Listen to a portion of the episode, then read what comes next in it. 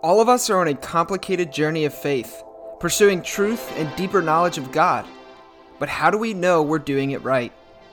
Many of you know that faith is a complicated thing, and it can be a painful and difficult journey, and far too often we are not given a space where we can safely address the complications and issues that arise naturally.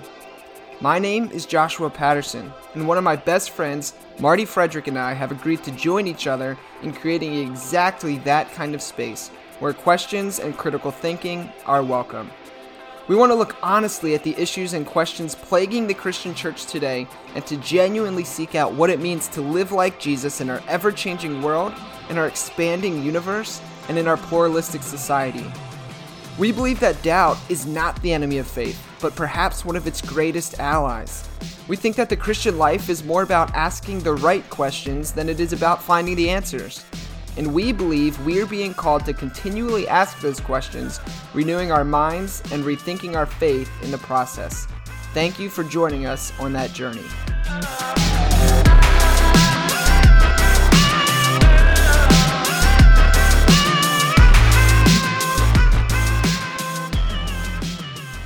Well, welcome to another episode of the Rethinking Faith Podcast. As always, I'm Josh Patterson, and with me today is my co-host, Marty Frederick. Marty, what's going on, man? Hello, welcome back to me, I guess. It's been a couple weeks since I've been able to join you, so I'm yeah. glad I'm glad to be back. Yeah, it's nice to have you back. You know, it's good to, to not have to try to carry on conversation by myself, because I think listeners were getting super annoyed, like, we want Marty, we want Marty. There's like a protest on my house. And it got real oh, wow. ugly. Yeah, it got real Well, ugly. The reality is, is is because you're the smart one, and I just kind of, I'm sort of like the color commentator, you know, like when you watch a, like a football or a basketball game, and the person's like, wow, that was a great shot. Like, that's me. It doesn't take much like wisdom to be able to do that, but you're the one that's like usually like the smart one that's got it all together, and I just am kind of part of the conversation beyond that. I don't know. I'm going to see if I can prove that wrong, though, today. I'm going to try my hardest today. I think you can, because I was going to just, for com, you know, complete transparency, I'm pretty much a faker. You know, I'm not I'm not really smart. I'm a I'm a faker. I fake it until I make it. You know, I just what I do is I memorize quotes from books, and then whenever it seems like that quote fits a conversation, I say it, and then people assume I'm smart. Yeah. And I never credit the author ever. So that you're a walking act of plagiarism right there. You, exactly.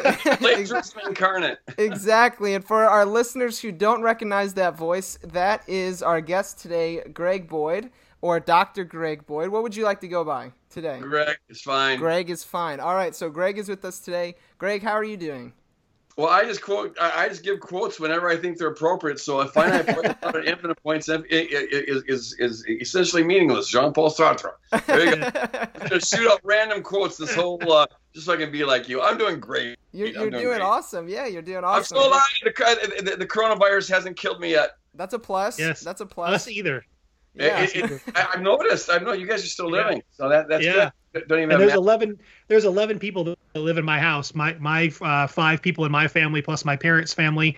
Uh, and so you know, you think people, kids going to school and coming home, and people going to work and coming back. You'd you'd think for sure we would have got it by now, but it was something's oh. different about us. It's I guess. Come, It's nowhere in Minnesota. Yeah. Are, are you guys in Minnesota? Where are you guys located? I'm in the Chicago suburbs. Has it hit there yet? Do you guys any recorded examples? Yes. Yes, there's been a few people that have have, have contracted it, but then they've been they've been released like is, with with a full recovery. So. Shelly and I were down in Sarasota, Florida last week, and boom, two days ago, it turns out we had two cases down there. So so we, I could be infected right now. I think we, we, but it is weird though. When Shelly went to the uh, store this morning to try to get some extra wipes and some sanitizers, and, and we couldn't find anything. No toilet no. paper, no sanitizer, no mask, no anything. It's like wow, it, it just got sucked up. So I've yeah. seen people freaked out since Y two K. It's kind of interesting. Yeah, people are going nuts here too. Like, so I'm in Montgomery County, uh, Greg, which is like a suburb of D C area. Okay. And uh, one of our pastors on staff went out today to try to get stuff um, for uh, those on our serving team this weekend, and she just like wasn't able to get anything because people are yeah. mobbing the stores. It's crazy. I know, it's just boom. It's uh, like a hurricane. That rush. It's like it's like a hurricane's coming, right, Josh? Yeah, you and I know about that. Oh goodness gracious! Yeah, that's a story for another day, though. yes, yeah, yeah. Sweet. All right. Well, Greg, before we jump in, we do we have a question that we ask everyone who comes onto our show. And right. the the thing about it, though, is that depending on how Marty is feeling, he could shut down the interview based off your response. So it's okay. Really just trying to please Marty. Okay, it's always about Marty. I got that. Yeah, so yeah. Do you want to ask him the question then, Marty, since you're sure, the one who gets sure. mad? Yeah, so, so Greg, who is your favorite N H L hockey team? My favorite N H L hockey team? Yeah. Uh, the Minnesota Wild. All right, we have a solid That's answer. That's kind of what I thought you would say. Well, it's the only one I know. I've you know, so funny, but I know we have a hockey team. Interesting story is I've actually played um, and directed a pep band from when I was in college in the Minnesota Wild Stadium, because I went to N M U in Marquette, Michigan, which is not very far from there. And our hockey team when I was in college went there for like a regional playoff or something like that. Wow. And uh, so I got to hang out. It's it's a cool stadium. It's it's small. It's not very big. So yeah, well, if it's the hockey team and a few onlookers, and that's all it takes. Yeah, uh, yeah. The X L Center. Yep. Um, I, I, mean, I have no idea. Are, are they good? Are they bad? Are they winning? Are they, I have yeah, no they're idea. pretty. They're pretty good this year. They are. Right. But also, Greg, you should be happy that you were able to name one, because we had a buddy of yours uh, on the show before, Bruxy, and when we asked yeah. Bruxy his favorite team, he was like, "I'm a bad Canadian. I don't watch hockey." And so we had to help him name a team. So you did better than Bruxy. So next time you see him, you can tell him that. Yay! I, I beat up Bruxy, which is sports stuff. It's like. Uh, it, it's like beating him in a race. You can't really brag about it now, can you? Sorry, Bruxy, I love you. Yeah. Sweet, awesome. Well, so Greg, can you give us just a little bit of uh, like your background uh, kind of stuff, so people know who you are, like who you are, what you do, uh, maybe a little bit about your, your upbringing, those kind of things? Oh, who is Greg Boyd? Let me see. Uh, okay, the, the, the highlights would be I was born at a very young age. Uh, I moved around a lot. I was a kid. Ended up here in Minnesota from about the age of uh, eight on. Uh, so I was considered Saint Paul, Minnesota to be home. Um, went out. I got I became a Christian at the age of uh, sixteen. Uh, after four years of drug, sex, and rock and roll, living pretty much on my own because my parents divorced and. Uh, but I uh, got found God at seventeen, lost my faith by eighteen, got it back by the time I was twenty or so, uh, and kind of been uh, working through problems ever since. Uh, so I've been a professor at Bethel University, and I'm now uh, adjunct at uh, Northern Seminary. Uh, and I pastor a church, Woodland Hills Church. Uh, we've been going for twenty-six years or twenty-seven years. And I, I'm uh, the founder of uh, a ministry called Renew Ministries mm-hmm. with a K, much like yourself. Rethink everything you thought you knew. Rethink the faith. It's all about that. Mm-hmm. Uh, with a K, uh, R E K N E W. And I like to read and write books. That's my favorite thing. And I like to preach and, uh, on top of that. And so that's kind of my whole life right there. I'm, I'm married. I've been married for forty years, got three gr- grown kids and six grandkids. And they all live around me. So I'm consider myself a very blessed man. Awesome. Mm-hmm. Well, that's great. Well, I'm gonna I'll break my uh, professionalism here for a little bit, Greg. Just like, to be completely upfront, like just we're so formal and professional. Absolutely, here. Right? But I I was uh, I was telling Marty before before he came on how excited I was uh, for this conversation uh, because your work has been so helpful and influential uh, for me um, in helping you know me to to rethink my faith, but also in helping me stay within the faith. Uh, good, so good. Um, I really appreciate that, and uh, excited to have the opportunity to have well, you on today. I, you know, thanks for saying that. That is, um, I am finding out um, uh, that, that is one of the ways I think God has used me, and it's because uh, so much of my own thought is is focused on staying within the faith. I mean, so there's things that uh, all these things that it seems like most Christians are able to just sort of accept or something, but for whatever reasons, I, uh, to me, there's so many deal breakers. Like it, it, you've got to explain. It's, it's you have to make this somewhat intelligible, or I just can't. My heart can never get behind something my brain can't fully embrace. Mm-hmm. And I can accept mystery if a mystery is legitimate, like time and space. You can't you can't think of it uh, being finite or infinite. Either way, it creates uh, what, what, what it's what Kant called an antinomy. It creates a contradiction.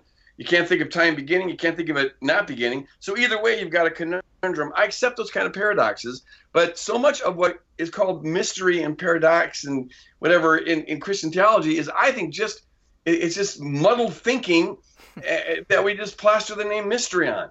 And and and, and so it's got to make you know, some kind of compelling sense to, to, to believe it. And so I think my own wrestling with that now, it becomes helpful for other people who are wrestling with this. And a lot of us today, I think most Christians, certainly all thoughtful Christians, are thinking, are wrestling with a lot of tough issues today. There's a lot of tough stuff that we're dealing with.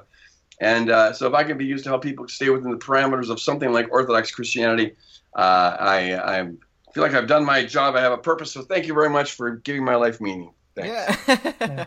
Well, and, and as as I read the book that we that we're, that we're discussing today, Inspired Imperfection, it, it was something to me that, so I grew up in a very, you're very standard, uh, evangelical free, missionary evangelical style church. Um, the thought progressive had absolutely nothing to do with any part of my faith journey in any stretch. I mean, like, sure, to think outside the box or to rethink your faith was like, well, but why? Because everything's already answered for me.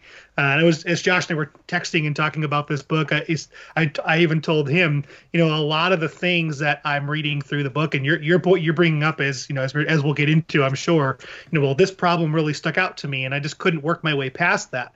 A lot of those things I was like, yeah, okay, whatever. It's a problem. Right, big deal. Right, right. um, but what, I think as I was reading through the book, I was telling Josh before what, for me, so well was not only were you coming up with this new idea, not not a new idea, but but something different, a different angle than sure. I had seen before, but also you were not only quoting but talking about how you adhere to so many of these really just standard apologetic thinkers like C S Lewis, people that, like, you know, if you asked your your typical evangelical, they would be like, oh, C S Lewis is great, and and so that. That, that so much about what you wrote about in this book, just it it, it spoke to me per, on a personal level, but then also it spoke to me on just like a, okay, like, how can I continue to rethink my faith? Because as Josh and I have shared over the last couple months, this idea of progressivism within faith is kind of new for me, but it's becoming a lot more of my story over the last so, few months. See, and so. uh, the thing is, Marty, is that, that, and I'm really glad that you're, you know, you're open-minded, so you're thinking and you're progressing. And progressive just means that you're, you think that there's a future uh, to the Christian faith, that that it progresses, that there's new challenges to face. It, it, you can't just keep on repeating the old stuff, because right. what was what applied twenty years ago doesn't necessarily apply today. So it, you got to keep right. on thinking. The, the danger is, however, this is that since most evangelicals are given sort of a um, house of cards model of faith, where everything kind of hangs together. Here's the here's the the collection of all the things you must believe in order to be a Christian and be saved. You must yeah. believe God is triune. You must believe in the incarnation, heaven, hell, blah, blah, blah, blah, blah. Um, and and in in that model, if, if one thing is proven wrong, it's an all or nothing kind of thing. This is the house of cards. You knock out one card, the whole thing comes tumbling down. So Christians see themselves as the people who believe all. They the the the we have the container of all true beliefs, and we embrace this. Well, then when you come to start to question that, and and the belief in maybe inerrancy falls, or the belief, you know, that. that uh, you have a different understanding of, of, of, of the second coming or whatever, well, then what, your your whole faith is vulnerable. People lose their whole faith. In fact, when I went to the University of Minnesota, I had been a Christian for about a year. It was wonderful. I was based it all on my experience with God, which is very powerful. But I take a class on, at the U of M on, on evolution, while I'm ta- also taking a class on the Bible as literature. And it took less than one, faith, one semester for my whole faith to get blown apart. Because I was told that the whole Bible is either inerrant. You know, if Adam and Eve aren't literal people, then the whole Bible might as well be a book of lies. That's what my pastor said. Well, it took less than a semester to come to the conclusion that uh, there's something to evolutionary theory and there's some contradictions in the Bible. Sorry. And Moses did not write the five books, first five books of the Bible. And all, you know, some of the, some of the stories don't comport with what we know about actual history and so on. And and and, uh, and, and so my, I, I completely lost my faith. And so it was a matter of then slowly crawling back into the faith, and and, and C S Lewis was very helpful in that re, in, in that regard. Uh, that that that kept me in the ball game, and why I want to now help others stay in the ball game. Because most yeah. of the reasons why people end up leaving the faith are totally, totally unnecessary. Mm. I think yeah. it's totally unnecessary. It's tragic. Yeah, absolutely. And I love too how, like, you kind of prefaced and your book and, like, use that as like a thread that you kind of weave through, like, your story wrestling through these kind of things. And so I guess you just touched on it, but the, the question we were going to ask you is, why did you write this book? And I think you just answered it very well. You you know, saw people uh, stepping away or walking away from the faith for reasons that were maybe um, very well, real to them or silly. Yeah. And, and, and see, what happens is, we're like, I, I was given this, this faith that the Bible is utterly without errors. It's got to be a perfect book, because a perfect God, God's perfect. So if God breathes a book, the, the book must be perfect. And and my whole faith was based on that. Well, the thing is, is that that's a very vulnerable position to have. And I see young people especially leaving, going out to college, or or maybe they just meet a smart friend or read a book. And boom, they, they, they lose their whole faith.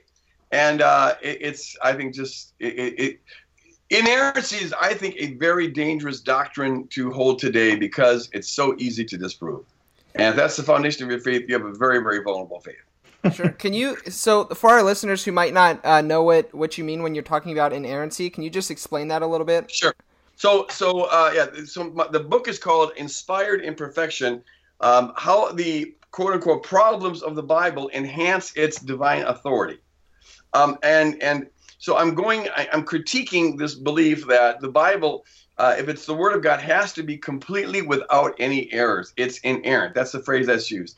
And that has been, since the seventies, sort of the uh, battle cry of evangelicals, uh, at least a lot of the evangelicals, is, you know, the inerrancy of the Bible. Now, you now have some progressive evangelicals who are saying, nah, I got, you know, I'll hold that it's infallible, maybe it's, it won't let you down, but it's not inerrant.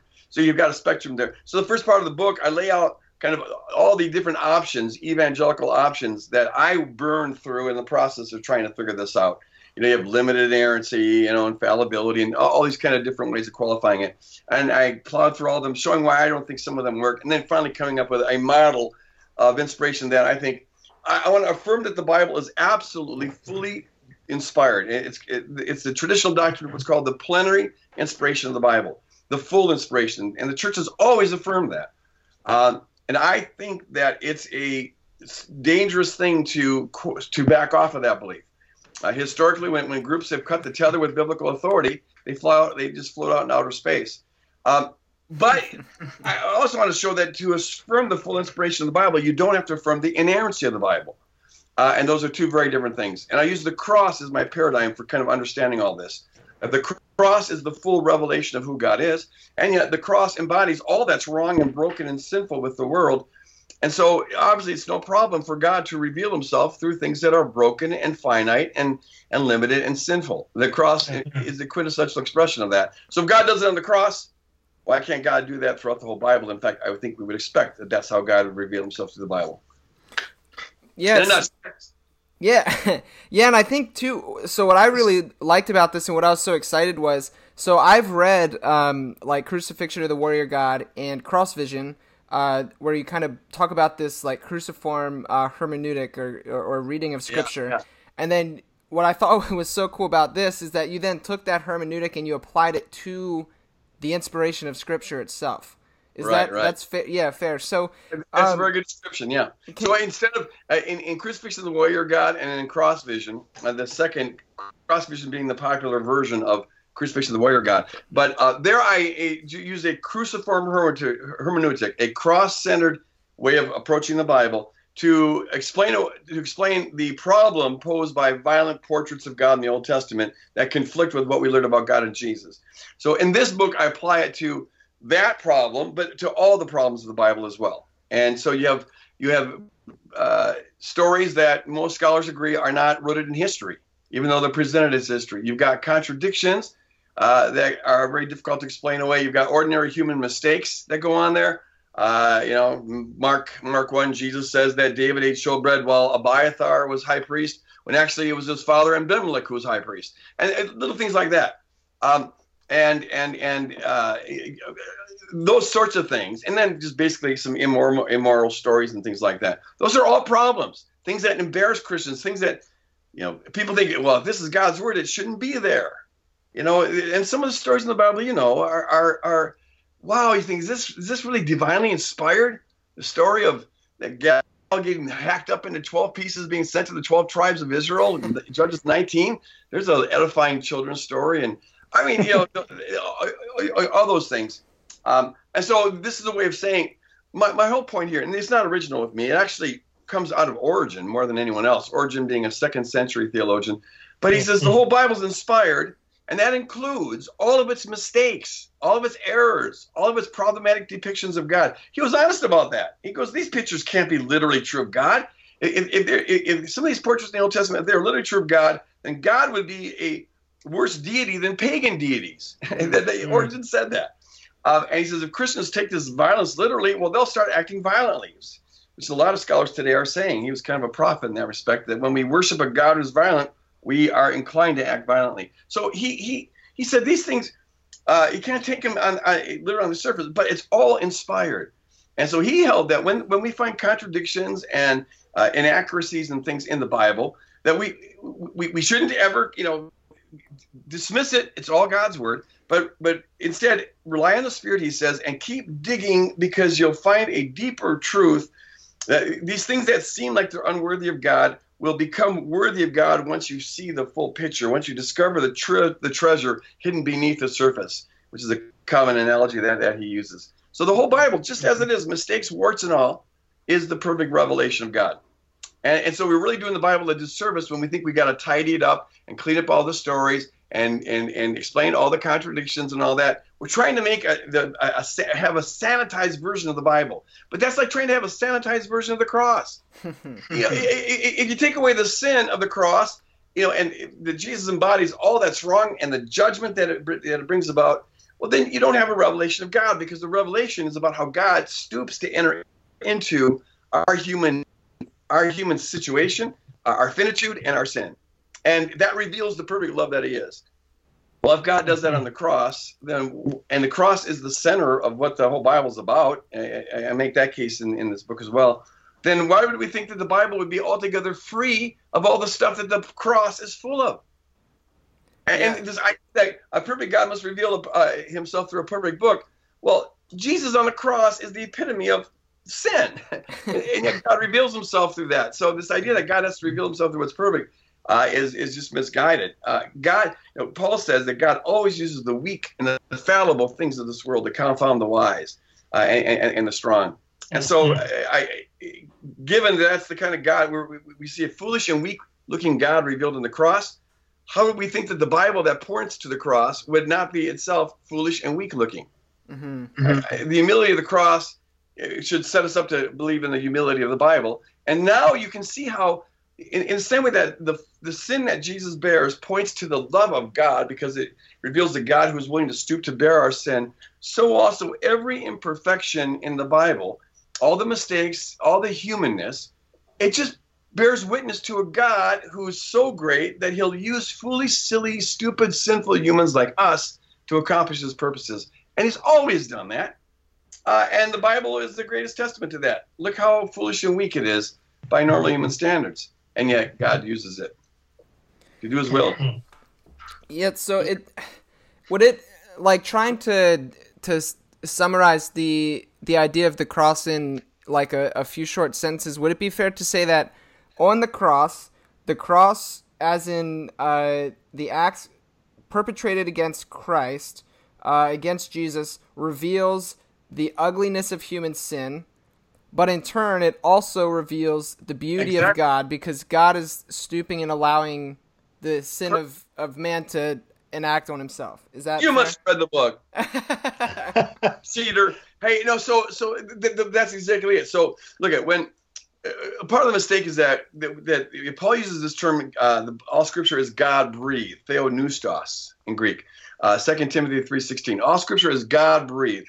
Um, And that's the literal translation. Uh, theos means God, and noustos is the word for breath. So it's theonoustos is God breathed. Um, and people assume that, that therefore God must exhale Scripture. Like he just comes right out of his mouth. And so if God just exhaled Scripture and God's perfect, well, then you would expect Scripture to be perfect. But you'd also expect Scripture to have a God style throughout. Like it would have God's writing style, right? But it doesn't. It has all the writing styles of the authors. And you'd think it would all reflect God's perspective, but it doesn't. It reflects the perspective of the authors. And you'd think it all reflect God's perfection, but it doesn't. It reflects the imperfections and the and the failings and the shortcomings of the authors. So God's breathing apparently isn't unilateral activity. Now, people just assume that, even though they themselves know it's not, because look at all the variations we have between the biblical writings. You know, Paul's pretty good in Greek, but Mark is pretty lousy. And yet I think God knows perfect Greek. but he uses them in, in their linguistic capacities, not in God's li- linguistic capacities. So the thing is, is if you if you start, instead of assuming you know what, what God's breathing is, it's assuming is always a bad thing in theology. It's what's obvious that does us in. It's what we think is obvious. It's obvious that a perfect God must breathe a perfect book. But if we instead look at the cross and let it teach us what God's breathing looks like. On the cross, yes, God, God's breathing involves God acting toward us. He breathes out towards us. God's the one who took the initiative to become a human being and and and, and do, do all the teachings and put himself in a position where he'd get arrested and crucified and all that. But God's breathing also involved God allowing people to act on him. And the way people act on God, so God acts towards people, but God also allows people to act toward him. And Uh, and, and that conditions what gets what results from God's breathing. So God breathes the cross, the revelation of God on the cross, and it's held up in the New Testament as the definitive revelation of God. But that breathing involved God acting toward us. Yes, God became a human being, and that's God there hanging on the cross. But it also involved God allow, allowing people to act toward him. And all the ugliness on the cross, all, It, it, all the violence done to Jesus was done by people, all the mocking, the spitting, all that, that was done by people under the influence of powers. But God was allowing that to act on him and condition what results from his breathing. Mm-hmm. So the cross is, on the one hand, p- profoundly beautiful. It, it's unsurpassably beautiful because it reveals an unsurpassably beautiful God who would stoop an infinite distance to enter into solidarity with us in our humanity and our sin. But it's also profoundly ugly because, as you pointed out, it reveals it, it it's like a mirror that, that that reveals back to us the horror of our sin and judgment. And so we see uh, the worst of ourselves on the cross, but we also see the best of ourselves on the cross because while we were sinners, Christ loved us. And we see here the truth about who God is, a God who would stoop to this distance. Well, if that's how God breathed the revelation on the cross, and if God breathed all of Scripture for the purpose of pointing us to the revelation of God on the cross, which is a case I make in the in the book, well, then shouldn't we expect that the, the breathing of God in Scripture to be like the breathing of God on the cross, which is relational, dialogical. It's not a unilateral thing. It's not a coercive thing. God's not blowing us over with his breathing. Rather, God invites us into a dialogue with his breathing. And, and what we see in Scripture is both God acting toward people, but also God then accepting them as they are in the midst of their finitude and their faults and their sin and breathing through them just as they are. So he doesn't perfect people before he breathes through them. And that's that's one of the ways that everything points to, towards the cross. I'll give you one example and shut up. Uh, so like Paul, in, in First Corinthians one, I love this example where Paul is, he, he's making the case.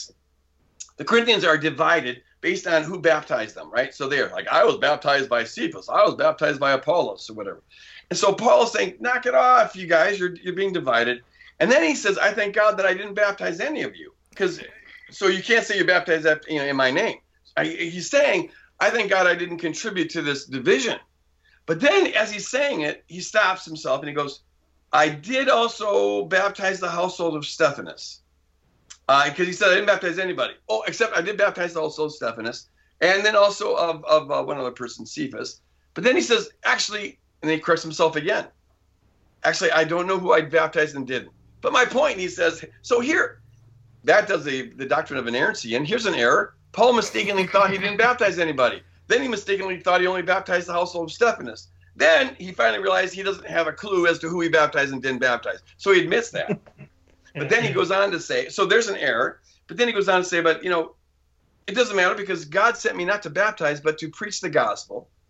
Not with eloquent words of, of, of wisdom, lest the cross be robbed of its power.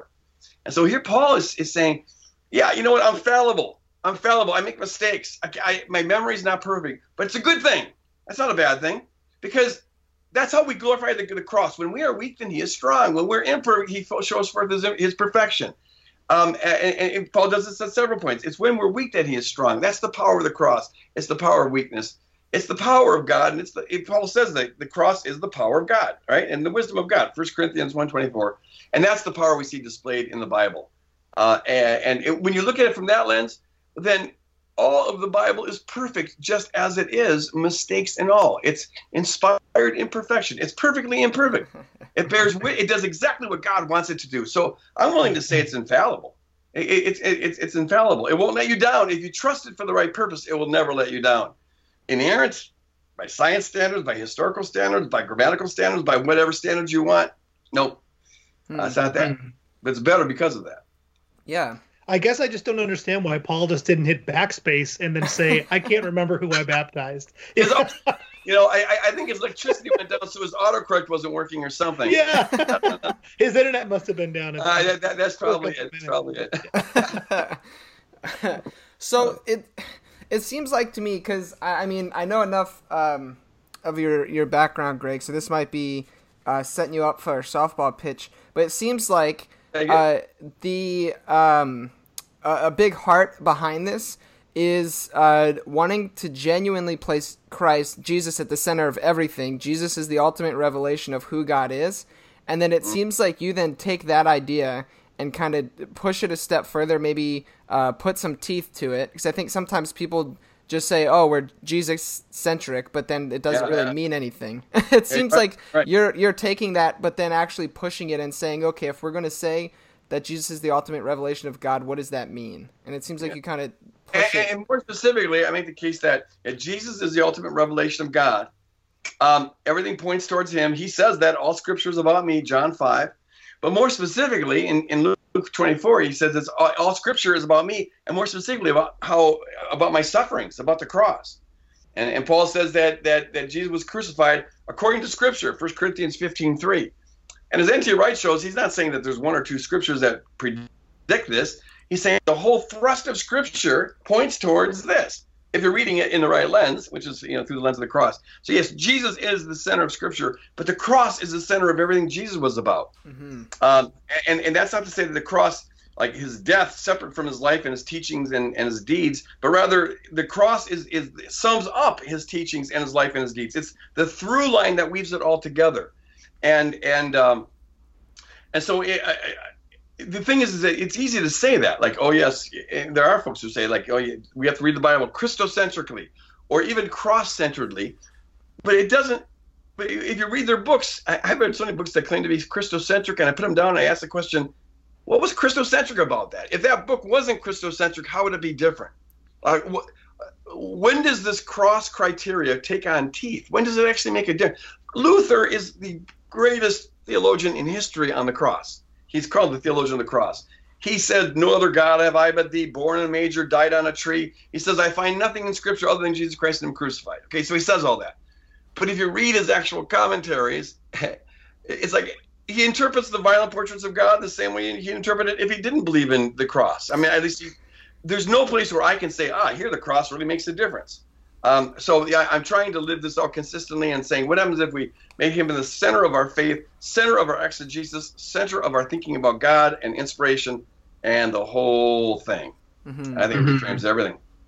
Yeah, and I, I think it's what's super helpful about that is um, there are other uh, you know uh, scholars and, and authors out there um, that wrestle with uh, some of these uh, violent portraits in Scripture. For example, uh, Pete Enns is one of the first people I read tackling this issue uh, in his book, The Bible Tells Me So, and he kind of basically says, um, for a variety of reasons, when we see things like Canaanite genocide, they just didn't happen. And for some people, his arguments aren't very um, compelling, or they just think, oh, he's just, you know, into like overly historical criticism or whatever. Um, right. But what I like about your model is that it's not it's it's not doing that. It's it's um.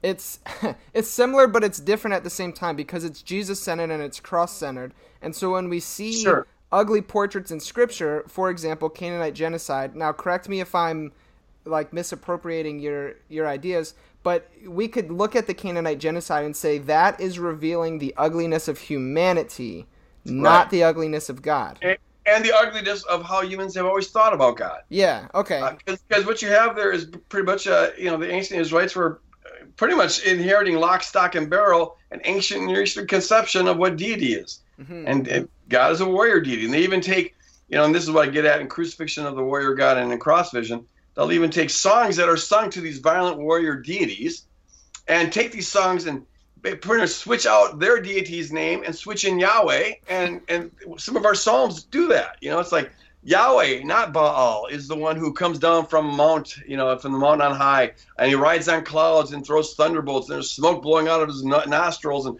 those are just standard ancient Eastern images. Um, and so I, I, I, like, I totally agree with Peter Enns in his critique. Uh, Eric Siebert, another, yeah, uh, who I, I think their historical critical um, uh, assessment of state of conquest narrative is accurate. I don't think it's solidly rooted in history, and the vast majority of scholars agree with that. But see, to me, it doesn't matter at all, because Jesus endorses the text as being inspired. Um, it's all God's word, and and the whole New Testament and the whole of church history supports that. Uh, and so I, I haven't solved the problem. I don't think Peter's solved the problem by saying it didn't happen. Mm-hmm, um, mm-hmm. I still have to wrestle with the portrait of God that's there in the, the, the Scripture. So what I'm trying to give really is a theology that makes sense out of the historical critical assessment of these violent portraits of God. Mm-hmm, um, mm-hmm. And, and the the I've been a little disappointed that I haven't had more folks from the from the progressive side embrace this. Um, because I, I wrote it in part to say, look, you, you can, you don't have to abandon the plenary inspiration of the Bible in order to say what you want to say about these these important issues that you're struggling with. Um, and there's reasons why you, you shouldn't want to reject the inspiration of the Bible. Uh, it, if you look at it through the lens of the cross, it all bears witness to the cross. And some have embraced that, um, but but I, I, a lot of the, I've got a lot of pushback from from folks on the kind of left of me. I've had more pushback from folks who are left of me than I've had from right-wing Christians. That's interesting. It's uh, I was ex expecting more blowback from the right, and I think it's partly because uh, the right has, has isn't taking it serious yet. They'll take it serious if people start to actually, you know, buy this, get into this. Um, I think they learned from John Piper that if you too quickly make a contro controversy over a book, you'll just sell more copies of the book. They learned that with Rob Bell. And farewell, yeah. Rob Bell was the best, uh, you know, money-making slogan anyone ever came up with. When John Piper said, "Farewell, Rob Bell," and Rob Boom. said, "Thank you very much." Oh, I, I, I, I wish he'd say, "Farewell, Greg Boyd." Yeah. Inspired perfection is outside the bounds. Boom. But uh, um, yeah, so some have thought that I'm I take Scripture too seriously. I'm too worried about, you know, finding a meaning behind every passage. And I, I all I can say in response to that is, this is the attitude I see in Jesus, and it's the attitude I see throughout the early church, in fact, throughout church history. And so I think I'm in pretty good standing if I treat the Bible that seriously. Well, yeah. And it, that was a question that Josh and I were kind of talking about this week and the last couple of weeks, and then even this in, th this afternoon before getting on with you is, you know, the question I asked is just as I've read through this book, like, why why would this or why is this controversial?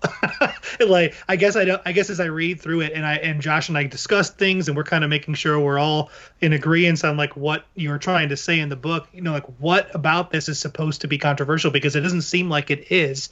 Well, but like Josh had an experience earlier this week on social media, or maybe last week, where he posted a quote from the book, and just got totally lambasted from some friends of ours that are that that tend to fall more on the conservative side. Yeah. Um, You know, and, and I and I get, and I'm just kind of, and just as I'm reading through the things that they're posting on this post, I'm kind of like, no, like you actually don't know anything about what you're saying, because what, yes, it, know what you're, say, yeah. you're you're just you're you're missing the point. And I guess that, like, for me, that's my question is just, you know, why why would the idea that there could potentially be things written in a book that was written by, you know, many different authors, people who have translated and retranslated and all these different things, why why is it controversial for us to say this could be there could be errors in the my in in the minutia of this book? I, I guess I'd be curious to hear what your thought on that well, is. Well, you know, I, I agree with you, but the what gives it, I think, such passion among evangelicals,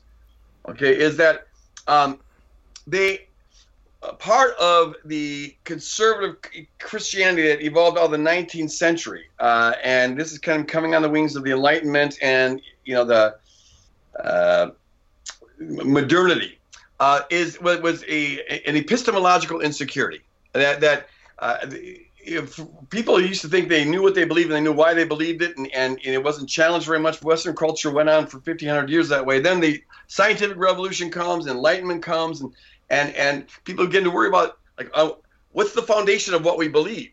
Well, the answer that the Bible, that, that, that Protestants gave was the Bible. The Bible is the foundation for, for why we believe and what we believe. It's, mm-hmm. you know, and, and so the Bible played the role of a foundation of a foundation in a modernist epistemology where you build things up from a solid foundation, right? So it's like building blocks. Okay, I know this to be true, then I know this to be true, therefore I can know this to be true. So you build up your knowledge. Well, um, I don't think the Bible can handle that. I don't think the Bible is meant to be that kind of a foundation. Uh, there is a need for an epistemological foundation. I'm not one of these anti-foundationalists that you have today uh, who who think that you just believe what you believe and you can't ever really give reasons for it. It's kind of fideism. You know, it's like, oh, this is just how it occurs to me. And and people just can't discuss among each other reasons for why we believe what we believe. I just re- refuse. If that's the case, then it's just, we might as well just all be Calvinists or something, because it's just a matter of luck what you're going to end up believing, you know? Yeah. I, I think we have reasons for, for re- it's true. It'd just be, yes. you know, it's rough. It's just, yeah, here's what yeah. I feel. So, but the foundation, I think, is not the Bible. The, the, the, the epistemic foundation for why I believe what I believe is largely history. I've got good historical reasons for believing Jesus, uh, doing a historical critical assessment of the Gospels, whatever. I've got also philosophical arguments, existential arguments. Uh, you know, I cover some of these in a book called Jesus Legend, uh, where uh, I look at all the historical reasons for believing in this. Hmm. Um, th- there's other reasons as well, but that's uh, my reasons for believing in Jesus have nothing to do with the Bible as the inspired Word of God. They have to do with the Gospels as and, and with Paul's letters, just treated as historical documents. But if I assess those things on the same kind of historical critical criteria that I would assess any other ancient document, I argue that that we are given very good reasons for believing that uh, mm-hmm. the Jesus of history was was very close to, to the is reflected in the Jesus of the Gospels mm-hmm. and that is in history. Mm-hmm. Well, and, you so, know, it's what's interesting. But so so with that epistemological foundation, then we do need an epistemic foundation. But if you've got it in the historical Jesus, you don't need now to be placing any weight on that. On Scripture. So I, I, I believe Scripture because Jesus endorses it and it's part of the church tradition. But I don't believe it because I need it to be the foundation of my faith. Mm-hmm. Yeah. Uh, Jesus is the foundation of my faith, and I can give you the reasons why I believe in him. Does that make sense? Straight up. Yeah.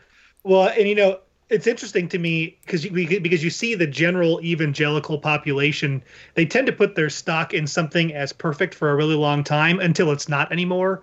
Uh, and then they just don't, they don't know what to do. And then you look at guys like Bill Hybels, uh, who, you know, they put so much stock in someone like that. And then you find out that he's not perfect, like everyone thought he was, and like the pedestal they put him on. And then all of a sudden they don't know what to do. And it's, it's like incredibly damaging to that. And I, I think a lot of that probably is the same thing with Scripture, is that, you know, many of them have faith because their pastor told them to, or right. because their parents told them sure, to, sure, or their yeah. youth pastor yeah. told them to. Um, but they don't necessarily have a faith that they've personally investigated and gone after and really made right, their right, own. Right, right, right. Uh, that's that's honestly that's been the, the biggest challenge, I think, as being a dad of four kids, is how do I encourage my kids to make the, their their faith their own, not my faith, because mine is based on experience and different things yep. that have happened to me over a period of time. But they don't necessarily have that, mm-hmm. and so they need to. And- it, it's, There's there's so much of that that I see. You're pushing a button here, dude. I'm telling you. No, listen, that is so good because, see, here we are facing a, we're a crisis of faith, all right? There's a paradigm shift going on under our noses. We're not aware of it. And as a result, we're losing people by the droves. Um, and, and so here's the thing is like, uh, so what's happened is this, the big, bad, scary world with all of its questions and all of its problems, historical, critical stuff, and all the challenges of faith has come up around us. And so a lot of the Christians kind of like, okay, it's time to hunker down. And so we create a little enclave of a, a sort of subculture of where we're protected from all the false ideas, the fake news of the world, right? All the challenges. And we pretend like it's not there. La, la, la, la, la. We got Jesus. What else do we need? But then we raise our kids that way. And unfortunately, while we might be able to bury our heads in the sand and pretend like the real world isn't there, our kids can't.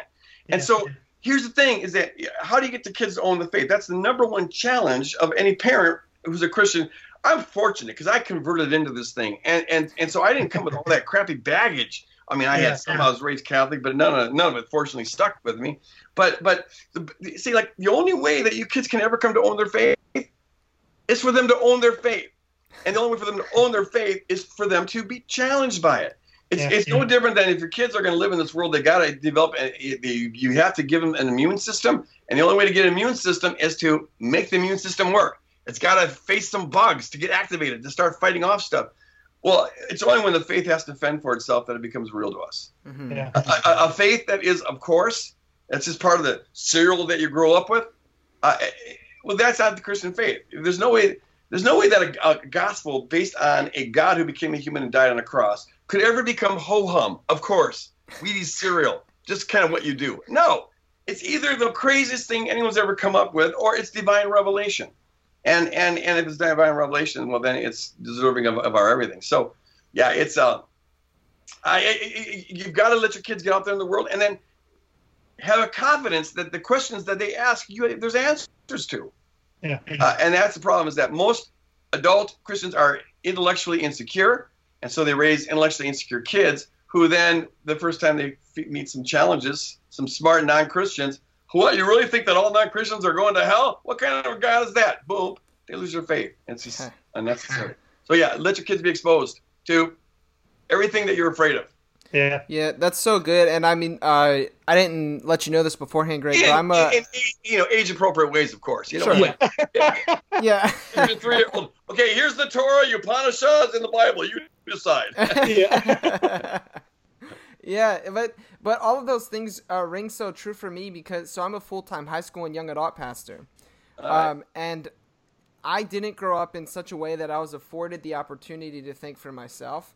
Um, uh-huh. Not to any fault of my parents. My parents were never uh, like super strict or or um, anything like that. Um, but it just wasn't. It was just something we did. Like Christianity was, oh, it's just that. Sure. Yeah, and yeah, so yeah, yeah. It got wrecked for me. Easily in college, at a Christian college, believe it or not. No, sure. Yeah. The Christian college is still, you know, unless they're Bible schools, they'll still teach you about the real world. And in the real world, there's a lot of objections to the Christian faith. Yeah. And any Christian college that didn't expose you to that wouldn't be doing its job. Absolutely. Trouble is you weren't prepared for even that much. Yeah, and it was great. So I went to Messiah College, and they um they introduced I like yeah they introduced me to a lot of the. Uh, some more Anabaptist leaning stuff, and that's where I really got hooked on this idea of, of Jesus at the center of everything, and all right. um, which was great. It, it was awesome, and that's actually that's where I met Bruxy, because he adjunct a few times and would come and do chapel mm-hmm. services or whatever. Uh, but one thing that is kind of outside of the bounds of your book, but I think it's a question that um, some of the, our listeners might be wondering, um, especially when it comes to the inspiration model, because you talked a lot about. Um, it's very relational. So does one have to uh, presuppose like an open and relational view of God in order for this model to work? Good question. Um, I wouldn't say one has to open has to embrace an open model. If I open, you mean that the idea that the future is partly open and mm-hmm. possibilities are real and that God knows it as such. That's often called the open view of God. Sure. Uh, open theism. Yeah, one wouldn't have to believe, embrace that. There's nothing in the book that is overtly that. Um, the whole thing, though, is written from an Arminian perspective. Uh, okay. That is, uh, I don't think this would work at all. In fact, I'm, I have no idea. Here's I have to be careful, because I can say there's no way that a person could say this, but in fact, people say this kind of stuff all the time. I just don't get how they can say it. So I don't know how a Calvinist could embrace this book, because the whole thing is dialogical. Uh, there's pushback on God. Uh, you know, God doesn't always get his way. God uh, influences as much as possible, but then embraces us as we are, precisely because God will not coerce us into being sinless or having true thoughts about him. Mm-hmm. So God has to accommodate and, and embrace us as we are, and breathe through his the authors as they are, because he will not resort to coercion to perfect them. But if you're a Calvinist, God's already coercing everything. So I don't know what it would possibly mean to say that God has to accept, or God has to embrace, or God, you know, yields to. If God's the cause of all that is, that's why I don't understand. I, I appreciate when John Piper says, let's stop talking about God allows evil. God doesn't allow evil. He ordains it. Well, thank you. I appreciate that. Allowing is simply a nice way of saying causes when causes would be offensive. Okay, so I, I don't think a Calvinist could embrace this. I don't know why they would uh, or how they could. Um, so it presupposes that human beings ha- have – it presupposes synergism, that there's more than one will that operates in the universe. Um, but it doesn't presuppose – I think the open view of the future is an implication of the world being created in a synergistic way, where there are other agents that God has to interact with who have their own free will. Um, the open view is an implication of that, but it's not itself a prerequisite to to uh, agreeing with this book. Okay. Yeah. Awesome. Yeah, that it, it works. I, I mean, I guess just being relational, I'm it, just a super relational person. So the whole relational uh, understanding with uh, God is, is one that really resonates with me and that I like. Um, and so I think that's another strength uh, brought about in the book. And also, too, it's like um, I feel like it's a shame that some of the pushback you're getting, because what I kind of see happening from an outside perspective is I almost see like the the attempt of like some bridge building between some of the more conservative and then this more progressive camps. Like, wait a minute, guys, stop fighting with each other for a second. What if it looks like this? I feel like you extend olive branches both ways, if that makes sense.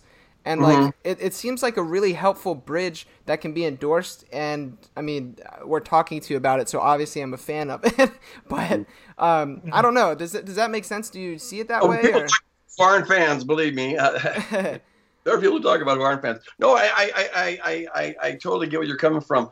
I see. I, I, in principle, this is something that any evangelical who um, who is convinced that God is nonviolent, and, and that's the thing. That, that's the other thing is like who would embrace this book. Well, see, here's the thing: you you only will feel the need for this book to the degree that you're convinced that the God who's revealed in Jesus Christ crucified conflicts with the God who commanded genocide in the Old Testament. Mm-hmm. Now, if you don't think there's a conflict there, then why would you ever want this book? I mean, it's like, uh, no, if you're if you're happy with that, then I, I don't know how to what to do other than ask the question, like, what Jesus are you believing in? Is it the one who said, you know, love love your enemies and bless those who persecute you, that you may be children of your Father in heaven? Love like the rain shines, not like the sun falls, or is it some other Jesus? But to the degree that one sees the conflict here, you're open to a different way of assessing this, and I'm trying to offer folks this way of assessing it.